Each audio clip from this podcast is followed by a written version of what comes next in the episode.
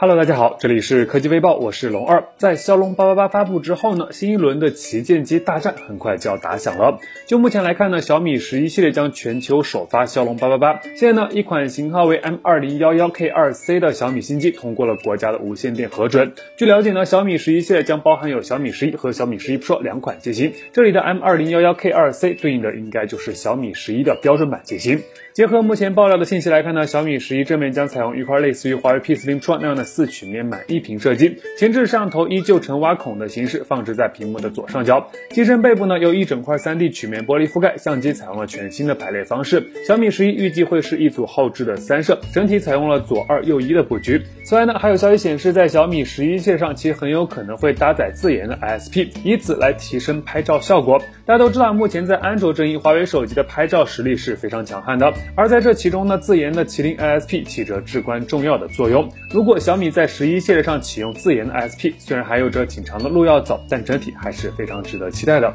关注一下吧。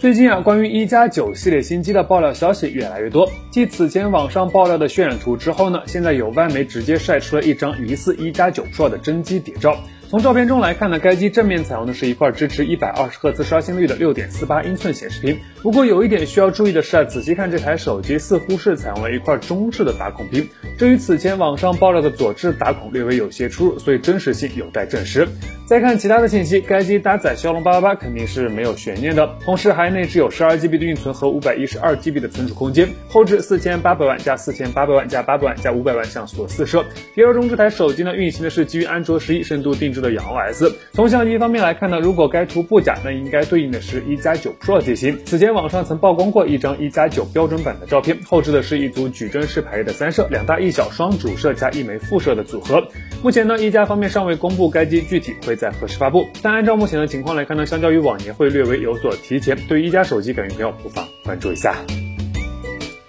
相信关注苹果的朋友啊，都已经发现了，苹果正在一步步地摆脱自己对于供应链的依赖。此前呢，有传言称苹果正在自研基带，以摆脱来自于高通和英特尔的控制。同时呢，今年发布的 Apple Silicon 以及搭载了第一代 M1 处理器的 Mac 新品，说直白点，都是在想方设法地降低自身对第三方供应链的依赖。那在屏幕方面呢，苹果主要还是向三星采购。目前的 iPhone 订单中，三星屏幕的供应占比基本达到了 80% 以上。虽然苹果也在寻找其他可替代的屏厂，但从苹果自身来说呢，一家供应商独大绝对不是什么好事儿。现在呢，就有消息传出，苹果正在积极的推动全新的屏幕，以此来取代三星主导的 OLED 显示屏。消息中提到，苹果计划与金电龙潭厂继续携手，朝下一代的 MicroLED 技术发展。全新的 MicroLED 显示屏有着宽色域、高亮度、低功耗、高稳定、长寿命、宽视角、高动态范围、高对比度、高刷新率、透明性，支持无缝连接和集成内部传感器等超多的优势。未来在 AR、MR、VR 以及电视、平板、笔记本电脑，甚至是一些超大显示屏、汽车显示屏领域，都将有着更广阔的应用场景。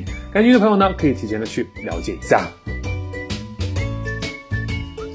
还记得很多年前呢，董明珠说要造格力手机的时候，基本上没多少人看好格力手机未来的发展。当然了，从目前来看呢，前几代的格力手机也确实没掀起什么波澜。不过呢，董小姐是一个固执的人，她曾经不止一次的对外表示，格力不会放弃手机。当然了，说难听点啊，外界也没有资格来评判他们的手机业务是否失败，因为之前的格力手机呢，也一直没有在公开渠道销售过。现在呢，有网友发现，在格力商城中，一款名叫大松 G5 的 5G 手机已经悄然的上架开卖了。该机正面采用的是一块 6.81 英寸的 LCD 打孔屏，分辨率 2400×1080， 后置纵向排列的四摄，同时指纹识别也放置在了机身的背部。配置方面呢，搭载的是高通骁龙765G 移动平台，前置1600万像素的自拍镜头，后置则是一组6400万加800万加200万加200万像素的四摄，内置5000毫安时电池，具体的快充规格未知，提供 6GB 加 12GB 和 8GB 加 256GB 两种存储规格，魅夜极光、耀夜星河两款配色可选，售价分别定在2699元和2999元，